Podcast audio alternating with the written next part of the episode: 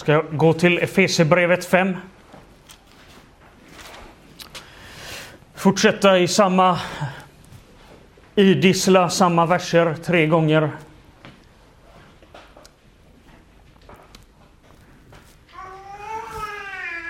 Vi ska titta på verserna Efesierbrevet 5 och 29 till 30 och tala om hur mannen värmer sin brud, sin fru.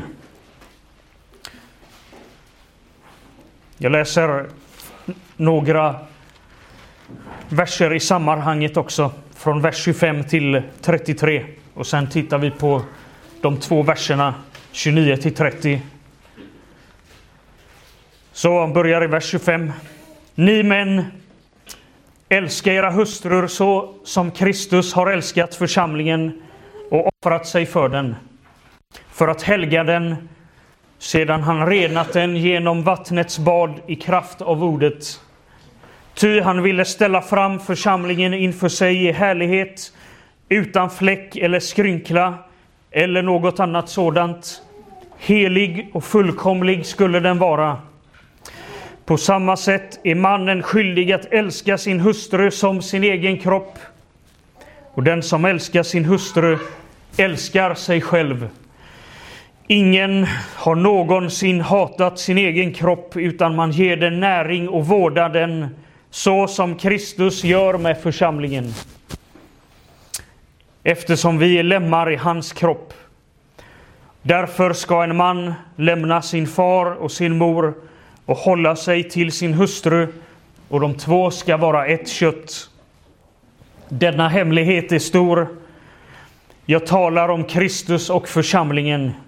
Men vad er angår ska var och en älska sin hustru som sig själv och hustrun ska visa sin man vördnad. Och Paulus i Efeserbrevet, han talar gång på gång.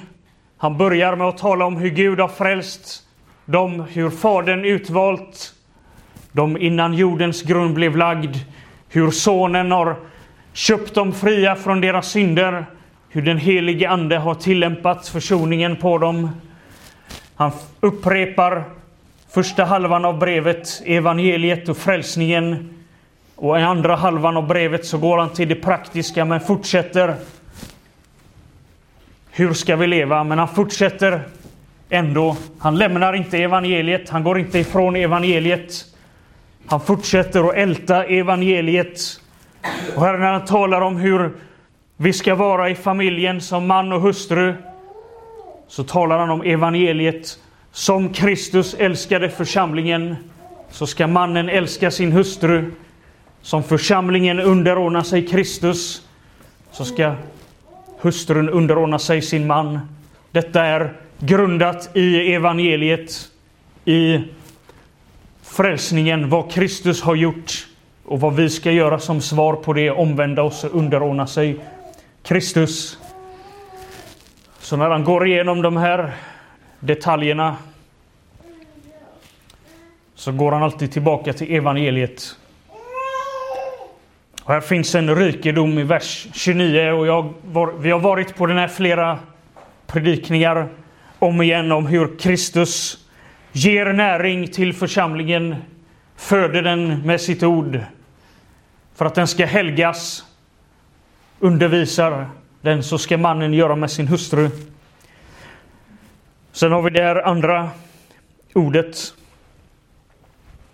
som i svenska folkbibeln säger han vårdar den. Engelska översättningar säger cherish.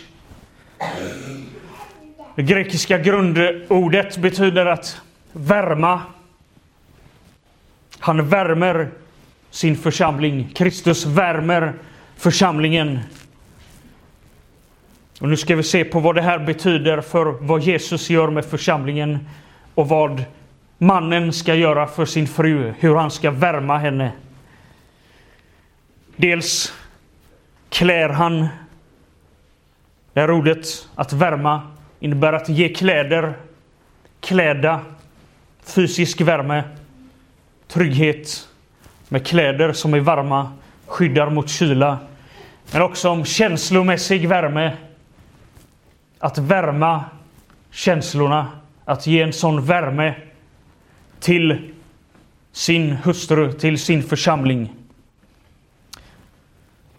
Så texten lär oss att Kristus klär och värmer sin brud, församlingen. Han ger den kläder. Först kan läsa ett vackert stycke från Hesekiel om hur Gud värmer sitt folk och Kristus också tillämpas på Kristus och församlingen i hög grad. Hesekiel 16 och 1-14 ska jag läsa ifrån. Herrens ord kom till mig. Han sa, du människobarn, låt Jerusalem förstå vilka vidrigheter hon bedriver. Och säg, så säger Herren, Herren till Jerusalem. Från Kanans land kommer du, och där är du född. Din far var en amoré och din mor en hetitisk kvinna. När du föddes skar ingen av din navelsträng. Du blev inte tvättad ren med vatten och inte heller ingniden med salt och lindad.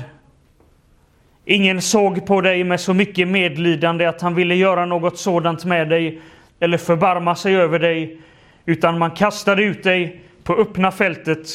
Så frånstötande var du den dag du föddes. Men när jag gick förbi där du låg och såg dig sprattla i ditt blod, sa jag till dig där du låg i ditt blod, du ska få leva. Ja, jag sa till dig där du låg i ditt blod, du ska få leva. Jag förökade dig till många tusen som växterna på marken. Du växte och blev stor och mycket vacker. Dina bröst blev fasta och ditt hår växte, men du var ännu naken och blottad. Jag gick förbi där du låg och såg på dig och se din älskogstid var inne. Jag bredde min mantel över dig och täckte över din nakenhet. Jag gav dig mitt trohetslöfte och ingick förbund med dig, säger Herren, Herren, och du blev min. Jag tvättade dig med vatten och sköljde av dig blodet och smorde dig med olja. Jag klädde på dig brokigt vävda kläder, satte på dig skor av tahas skinn och en huvudbindel av fint linne och en slöja av siden. Jag prydde dig med smycken, satte armband på dina armar och en kedja om din hals.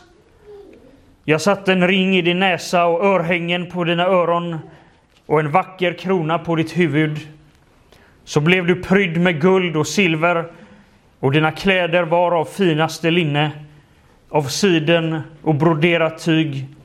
Fint mjöl, honung och olja fick du att äta. Du blev mycket, mycket vacker och nådde en drottnings värdighet. Ryktet om dig gick ut bland folken för din skönhets skull, ty den var fullkomlig genom de härliga prydnader jag hade satt på dig, säger Herren, Herren.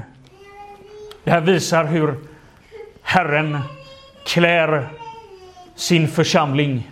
Kristus klär sin brud, församlingen. Vi kan se hur den här texten förklaras också i Rut Ruts bok i 3 och 9. För han säger att jag täckte över din nakenhet. Jag la min mantelflik över dig, säger Gud. Detta är en handling av förlovning i Gamla Testamentet. Någonting som, som visar att jag ska börja ta hand om den här kvinnan genom att lägga sin mantel över henne. Och samma sak sker i, i Rut 3 och 9 där Rut säger till Boas, sin släkting som, som hon hoppas ska gifta sig med honom. Hon säger till honom, bred ut din mantelflik över mig. Det var en önskan om att, att han skulle ta henne till sig. Och här talar Gud i Hesekiel om att han gör samma sak. Han finner folket och beskriver dess synd, dess eländighet, dess vidrighet, hur motbjudande hon var för honom. Eller för alla andra. Och att ingen ville förbarma sig över henne. Men Gud förbarmade sig. Jesus förbarmade sig över sin församling och gav henne sina kläder. Han såg församlingen, sina utvalda, sitt folk i deras synd, i deras vidrighet, i deras ondska, deras motbjudande tillstånd. Men valde ändå att frälsa dem. Jag tvättar dem rena från deras synd, från deras smuts, från deras blod. I sitt eget blod. Tvätta dem rena. Som Paulus säger också i Efesier. Med vattnets bad i kraft av ordet. Tvätta dem rena och ge församlingen kläder att ikläda. Kristus ger sin egen rättfärdighet till församlingen som han klär henne i och värmer henne med. Här är en bild av att ge kläder och värma och ge trygghet och ge frälsning. Det här är vad Jesus gör med sin församling, hur han värmer och klär henne genom frälsningen. Och vi läser hur Jesus värmer sin församling, hur han ger också henne känslomässigt stöd, tröst och omsorg. Från Markus 10, 46 till 52 läser vi om den blinde Bartimeus som ropar ut till Jesus om barmhärtighet. Och Jesus stannade, visade medlidande mot honom. Han frågade Bartimeus vad han ville och sen helade honom från hans blindhet.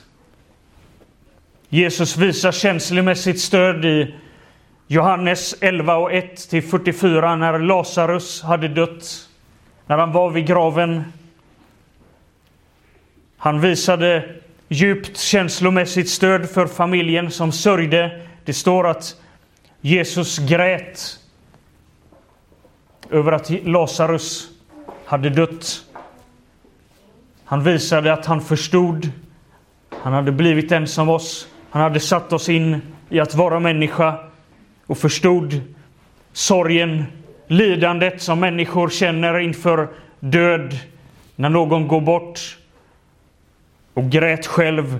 Visade att han var villig att gå med i vårt lidande, i människors lidande, att dela lidandet och smärtan.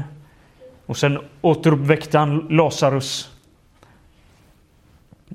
Efter sin egen uppståndelse när Jesus ger lärjungarna sin missionsbefallning så ger han dem stöd och försäkrar dem om att han kommer att vara med dem. Han säger jag är med er alla dagar in till tidens slut. Det här är ett löfte om att han ska vara med sin församling hela tiden in till tidens slut. Något som ger försäkran, förvissning till alla som tror på honom. Även känslomässig tröst att veta att han är med oss i det här uppdraget ända till tidens slut. Han lovar att ständigt vara med, ge oss kraft och uppmuntran. Han ger oss tröst. Herren ger oss tröst. Vi läser i psalm 23 om hur han är min herde. Mig ska inget fattas. Han låter mig vila på gröna ängar. Han leder mig till vattenbäckar för sitt namns skull. Och även om jag går i dödsskuggans dal så fruktar jag inget ont. Ty din käpp och din stav är med mig. De tröstar mig. Du är med mig och tröstar mig. Det här är förstås Jesus, den gode heden, som tröstar sitt folk, sina får, sin församling. Ger tröst, leder, försörjer, församlingen. I bergspredikan i Matteus 5 säger Jesus Saliga är ni som gråter, ni ska bli tröstade. Alla som sörjer, fattiga i anden, förföljda, uttalar Jesus och försäkrar dem att de är saliga, de är välsignade. De kommer att bli tröstade av Gud, kommer att bli kompenserade av Gud. Han tröstar sin församling med de här orden. Även om det är nu sörjer ni, nu gråter ni, nu är ni fattiga, nu är det dåligt för er, men ni ska bli tröstade, ni ska bli kompenserade. Det kommer ett bättre liv efter. Så här tröstar och välsignar Jesus sitt folk. Och igen, i Johannes 14 så tröstar han sina lärjungar också. Han talar om sin bortgång för dem.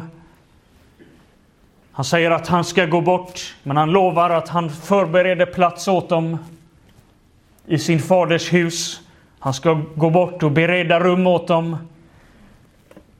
Och så kommer han sedan att komma tillbaka och hämta dem för att bo med honom för evigt. Här tröstar han sina lärjungar.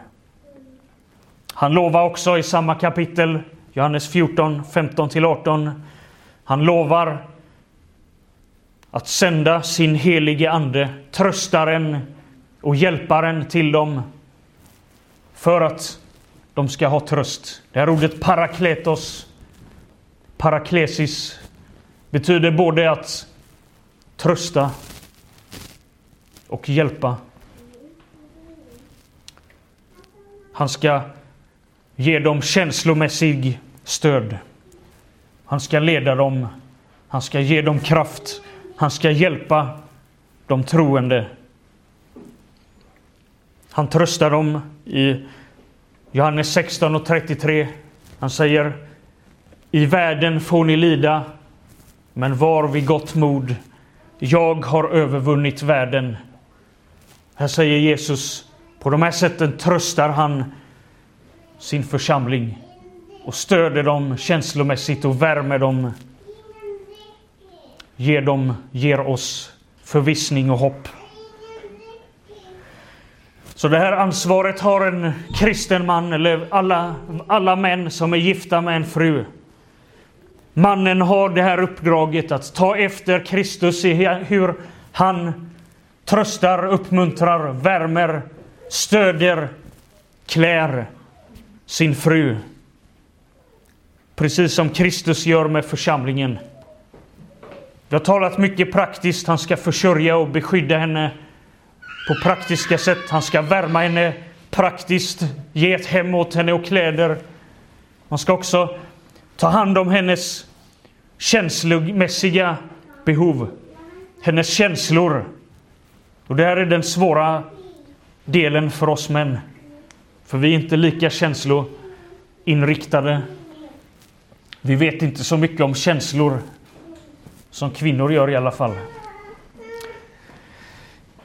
Men Gud befaller oss ändå att göra det här som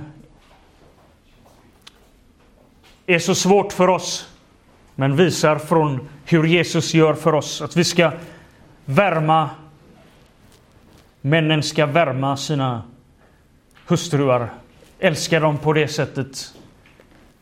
Ge dem känslomässigt stöd. Varma känslor är en del hur kalvinistiska vi än är och kalla och sånt som de säger om oss, så bejakar vi de här skriftställena om könsrollerna och funktionerna. Ser att det här också talar om att männen ska ge känslomässig värme och värma dem på det sättet. Mannen är ansvarig alltså att älska sin hustru på det sättet och ge omsorg och tröst och värme åt henne känslomässigt stöd. Kvinnan har det här känslomässiga behovet som vi inte kan relatera till så mycket.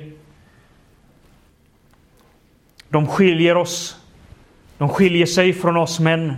Vi läser i första Petrus 3 och 7. Där Petrus uppmanar männen. Vi ska se den här versen lite mer djupare också längre fram. Petrus uppmanar männen att vara förståndiga med sina fruar och förstå att hon är det svagare kärlet. Hon och hennes behov skiljer sig. Det är inte samma sak som våra behov. Hon har andra behov än oss. Hon har känslomässiga behov. Hon är svagare både fysiskt. Hon kan inte lyfta lika tungt. Hennes kropp är skapad till att uppfylla sina funktioner i äktenskapet. Medan det är mannens kropp är skapad för att vara stark och arbeta och försörja. Kvinnan är också mer känslomässigt lättare drabbas av känslor, känslosvall, känslor. känslor. Alla möjliga känslor har de som, jag, som inte vi förstår. Vi kan ha känslor också, men det påverkar oss inte så mycket alltid. Kanske om någon stor, stor katastrof händer eller någon riktigt jobbigt sker så kan det förstås påverka oss också. Men kvinnor är mycket inne på sina känslor och kan lätt bli distraherade av dem och ha svårt med dem att hantera dem.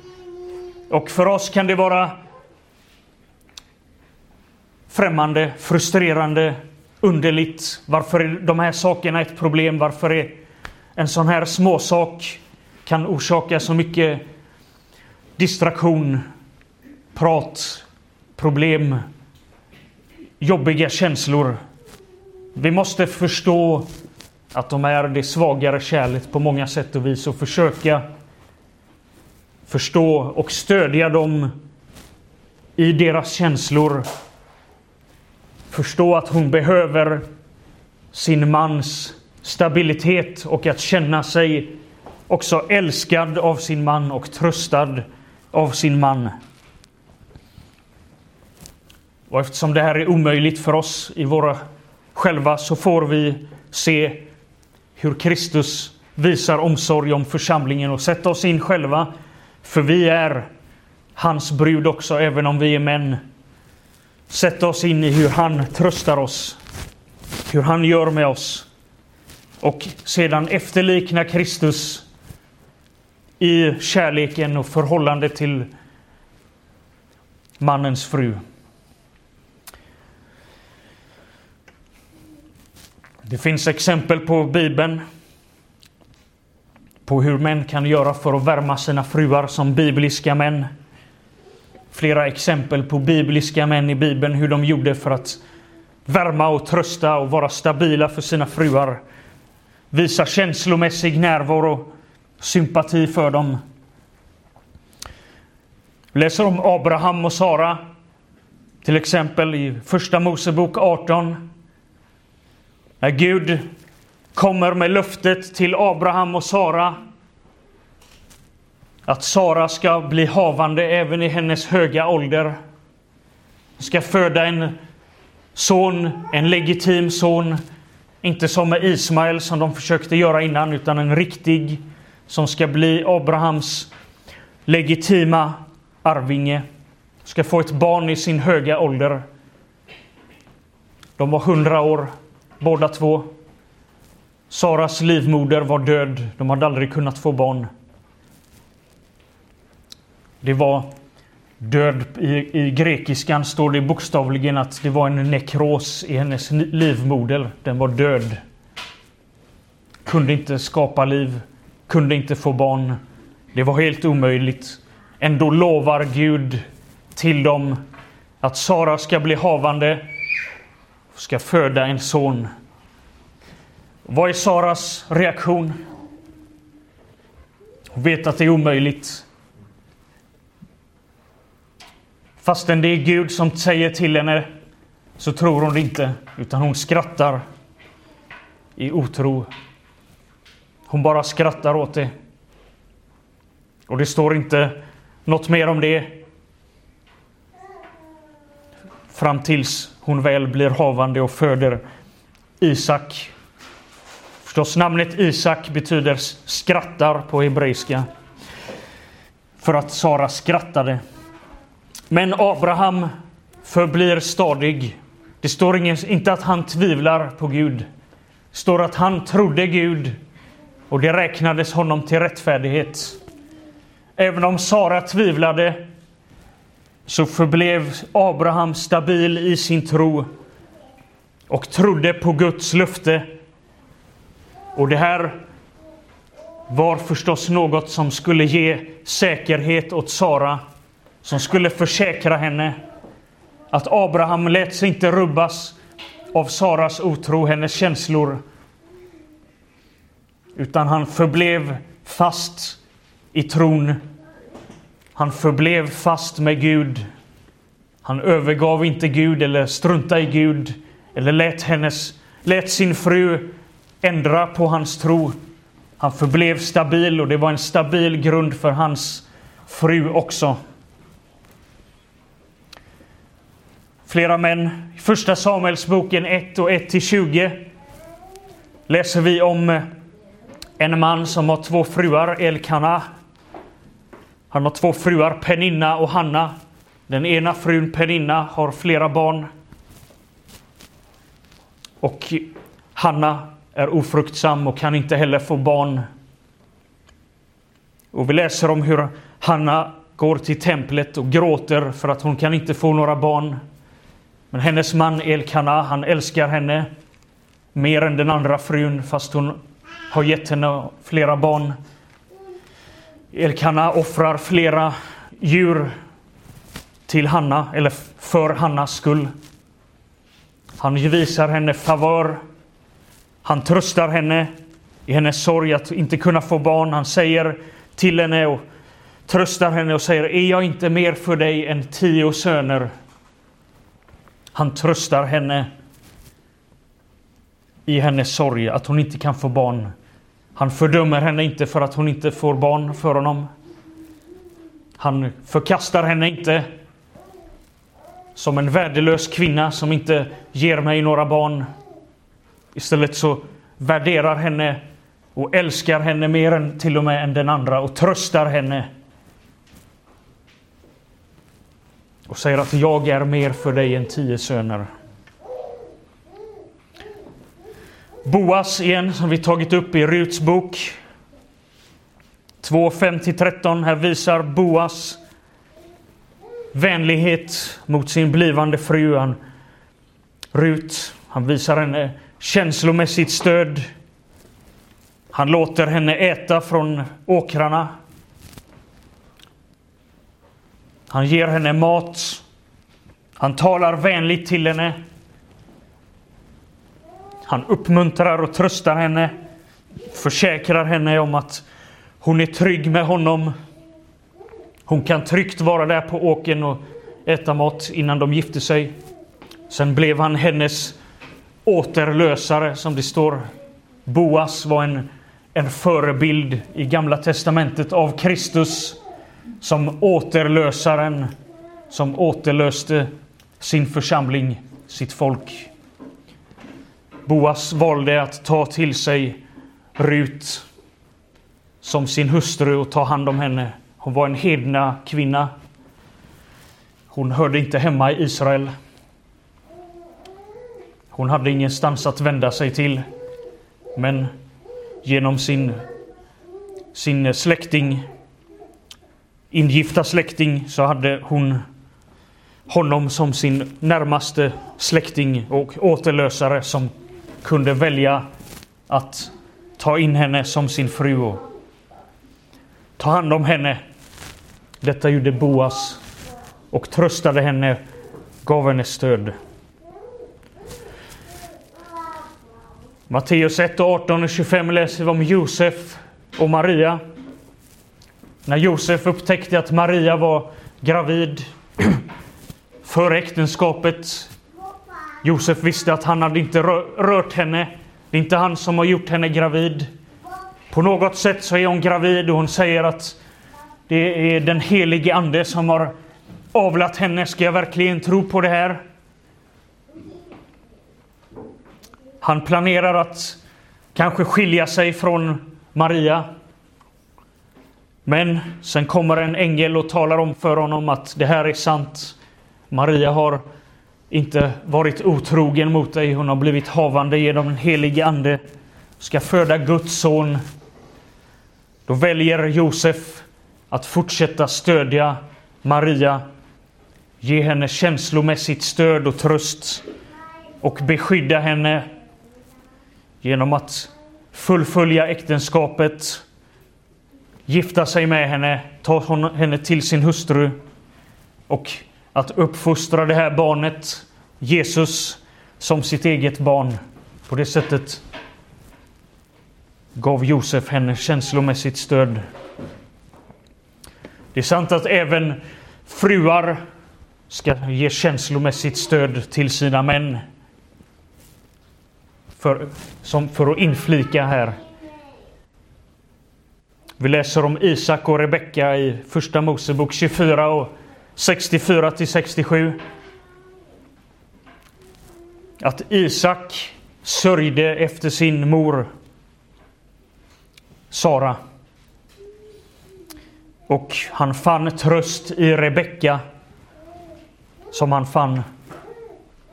Rebecka blev Isaks tröst när han sörjde sin mor Sara. Alltså Rebecka, Isaks fru. Hon blev hans kompanjon och tröst. Så fruar har också en funktion att trösta sina män. Men det är viktigt för oss, för män, oss gifta män med våra fruar, att följa det här som Jesus gjort och visa känslomässigt stöd och värme, värma dem och uttrycka kärlek och omtanke gentemot dem. Och första Petrus 3 och 7 som jag nämnt beskriver det här. Han lägger fram situationen. Första Petrus 3 och 7. Han säger till män. På samma sätt ska ni män leva förståndigt tillsammans med era hustrur som är det svagare kärlet. Visa dem aktning som medarvingar till livets nåd så att era böner inte blir hindrade. Han talar här till män också, som Paulus gör, och ger dem instruktioner hur de kan relatera till sina fruar på ett Kristuslikt sätt. Hur de kan förhålla sig till dem, förstå dem. Han lägger fram en väldigt allvarlig sak. Han säger att det här påverkar deras böner, hur de behandlar sina fruar. Han säger gör detta så att inte era böner blir hindrade. Att behandla sina fruar fel hindrar våra böner. Det är ett hinder i vårt förhållande med Gud. Om vi inte älskar våra fruar som Kristus älskar församlingen så är vi inte Kristus lika mot våra fruar. Det misshagar Gud. Det står i vägen för att komma närmare Gud. Det står i vägen för att växa närmare och växa närmare Gud och bli lika Kristus. Det gör att Gud sätter en spärr och att det hindrar vårt böneliv. Om vi inte har verklighet, visar verklig kärlek på riktigt så är våra böner inte värda någonting för Gud. Det är ingenting han lyssnar på. Som det står i Ordspråksboket, än värre, Ordspråksboken. Den som inte lyssnar på lagen, hans böner lyssnar inte Gud på. Ungefär står det. Så män behöver vårda sitt förhållande med sina fruar. Ge det här stödet till dem så att det inte hindrar deras relation med Gud. Han ska inse och förstå att hans fru är den svagare kärlet igen. Så det står leva förståndigt med era fruar som är det svagare kärlet. Inte säga att jag är överlägsen min fru och hon är svagare. Det är inte en överlägsenhet som mannen ska känna över sin fru, även om han är överordnad och hon är underordnad. Han är starkare, hon är svagare. Istället så handlar det, talar det om att därför ska mannen inte uppträda överlägset eller dominerande eller förtryckande utan ta hand om henne. Trösta henne, stödja henne, hjälpa henne. Tänka på henne, bry sig om henne. Han ska också visa aktning för sin fru. Fruarna är medarvingar till det eviga livet. Männen är inte mer kristna än sina fruar, även om de har olika roller i äktenskapet. Så är båda lika mycket frälsta, har samma förmåner och rättigheter som arvingar i Guds rike. Här är varken man eller kvinna, slav eller fri. Alla är ett i Kristus. Det är könsroller och platser och positioner i äktenskapet. Men det är inte några, inte så att männen är mer kristna än kvinnorna, än sina fruar. Utan de ska visa aktning och visa att båda kvinnorna är lika inför Gud. Har samma ställning inför Gud som medarvingar. Och så ska de vara förstående för sina fruar. Vara uppmärksamma på deras behov. Leva förståndigt med dem. Förstå att de är de svagare kärlet och försöka att förstå dem och tänka på dem och ta hand om dem efter det. Försöka förstå deras behov, deras känslomässiga behov, deras oro, deras problem. Ska vi försöka förstå ska männen försöka förstå med sina fruar. Visa omsorg och bry sig om dem. Det här in, ligger inne i det Petrus säger. Var förståndiga med era fruar. Lev med era fruar på ett förståndigt sätt och försök förstå dem.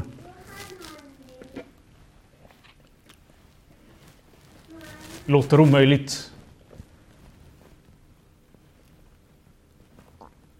Vi ska lyssna på dem. Lyssna vad de har att säga. Försök förstå genom att lyssna, höra på vad de säger. Jag läste en eh, någon vetenskaplig eh, text om att män lyssnar inte på... Hör de, de, det är svårt för män att höra sina fruar när de pratar med dem. De kopplar bort. För att kvinn, deras fru, på ett sätt är det fint för deras fruars röst är som musik i deras öron. På något sätt hade man kommit fram till. Men det innebar också att mannen bara lyssnade och njöt av rösten och brydde sig inte om vad hon faktiskt sa. Vad hon faktiskt säger. Det är svårt för oss män, upplever vi. Vi upplever det av vår erfarenhet. Svårt att förstå vad de säger. Det är lätt att koppla bort när de pratar med oss. Av någon anledning.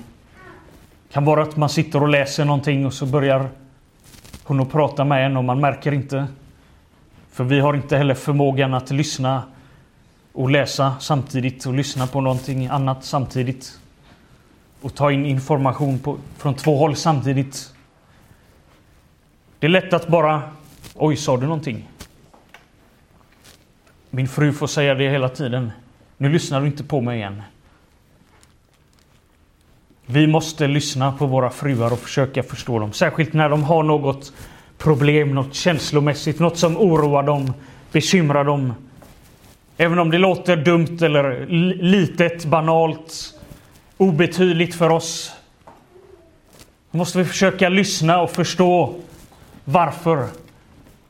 Försök att utforska din fru och hennes känslor genom att lyssna och ställa frågor. Vi förstår inte känslorna de har kanske alltid. Men vi kan försöka förstå dem. Försök göra det till ett forskningsuppdrag. Fråga, luska ut, intervjua, undersök.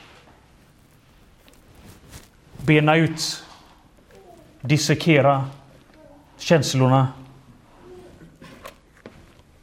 Lyssna noga, ta känslorna på allvar. Visa empati, försök sätta in i hennes situation, förstå vad hon menar. Ge henne uppmuntran med ord. Ska vi också göra. En del säger vi ska inte försöka säga. Vi ska bara lyssna, vi ska inte försöka komma med någon, några ord av uppmuntran. Men vi ser att Jesus kommer med ord av uppmuntran också. Det är någonting som vi ska göra i rätt tid och när det är lämpligt. Vi vet att ofta så säger, är det något fel vi säger. Vi försöker säga något som uppmuntrar dem, tröstar dem. Men så blir det fel istället. Vi säger alltid något som är fel. När vi försöker uppmuntra dem, vi försöker vårt bästa. Men istället kan det bli helt fel. Så vi kommer behöva som en del av detta också be om förlåtelse.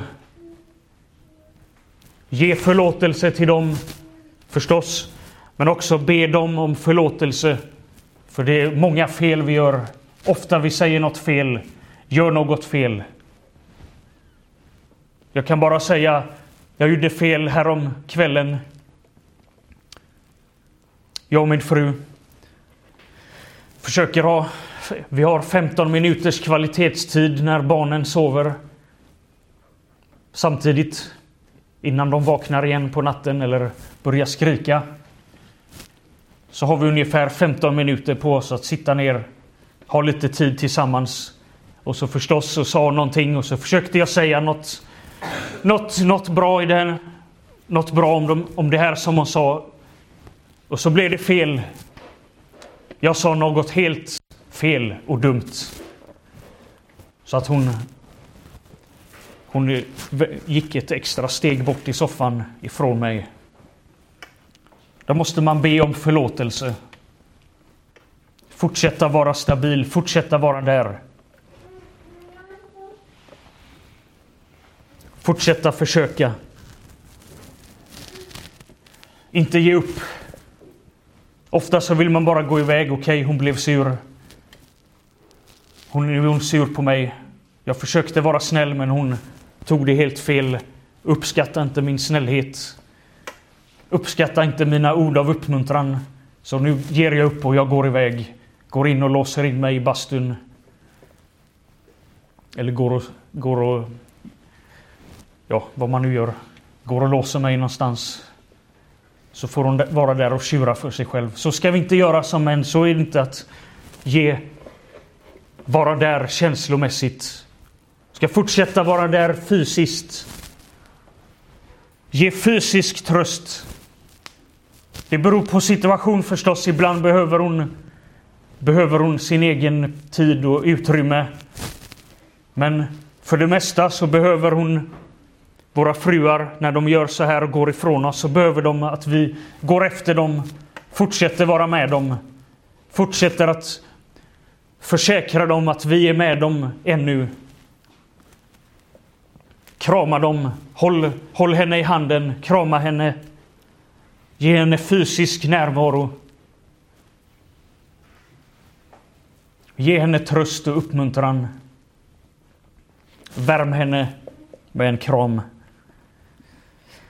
Och när du lär känna henne, när du lyssnar och lär dig om henne, så ger hon också ledtrådar om vad hon tycker om, vad, hur hon tycker om att du ska göra med henne, hur du ska ta hand om henne. Du vet hur du ska kunna överraska henne med kanske blommor eller någonting som hon tycker om. Choklad Det är också en del av det. Det är också en del av att vara en biblisk man. Sådana här konstiga saker. Blommor och parfym och gå, gå på dejt. Choklad. Vad har det här med Bibeln att göra? Det handlar om att värma våra fruar med någonting som de vill ha. Vi ska kunna ge känslomässig värme till våra fruar. Och det här stödjer våra äktenskap. Det här gör oss mer lika Kristus som gör detta med oss. Det här hjälper våran relation med Gud. Det här hjälper våra böner. Istället för att hindra våra böner så hjälper det våra böner. Det hjälper oss i våra äktenskap när vi har problem, utmaningar, kriser, allt sånt. Så ska vi vara stabila, hålla fast vid Gud, hålla fast vid tron. Förmedla det till våra fruar. Fortsätta leda dem stadigt fram. Fortsätta vara där för dem. Vara den stabila grunden. Så. Kristus kläder, han värmer sin församling. Han älskar sin församling och värmer den. Han har frälst den och han fortsätter att frälsa, fortsätter att ta hand om den, fortsätter trösta och uppmuntra med sin närvaro genom den helige Ande. Så ska också män efterlikna Kristus i att värma sina fruar, i att vårda sina fruar och ta hand om dem. Och vi alla, församlingen är Kristi brud. Vi behöver hans, vi behöver känna hans värme när vi läser hans ord, när vi läser hans ord av tröst och hur han tar hand om honom. Eller hur han tar hand om församlingen jag hoppas det här inte bara talar om praktiska med män och kvinnor och fruar och gifta personer. Utan högst av allt så pekar och visar det här på Kristus och hans värme och kärlek till sitt folk, till oss, till församlingen. Det är det som allt det här handlar om. Det yttersta målet är inte att vara gift och ha fruar och män. Det högsta målet är att det handlar om Jesus Kristus och hans församling. Församlingens underordnande till Kristus. Och hur Kristus är huvudet och älskar församlingen. Och att Herren Jesus, våran brudgum, blir ärad genom allt han gör genom församlingen. Låt oss avsluta med en bön.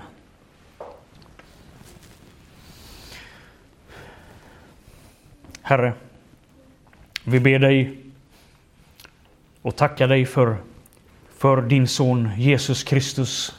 Vad han har gjort för oss, hur han har frälst oss, hur han försåg oss i våran synd och nakenhet försåg oss med kläder, sin egen rättfärdighet, förbarmade sig över oss i våran svaghet, i vårt elände. Frälste oss. Och hur vi finner tröst i honom, i att tro på honom och hoppas på honom och på allt han säger.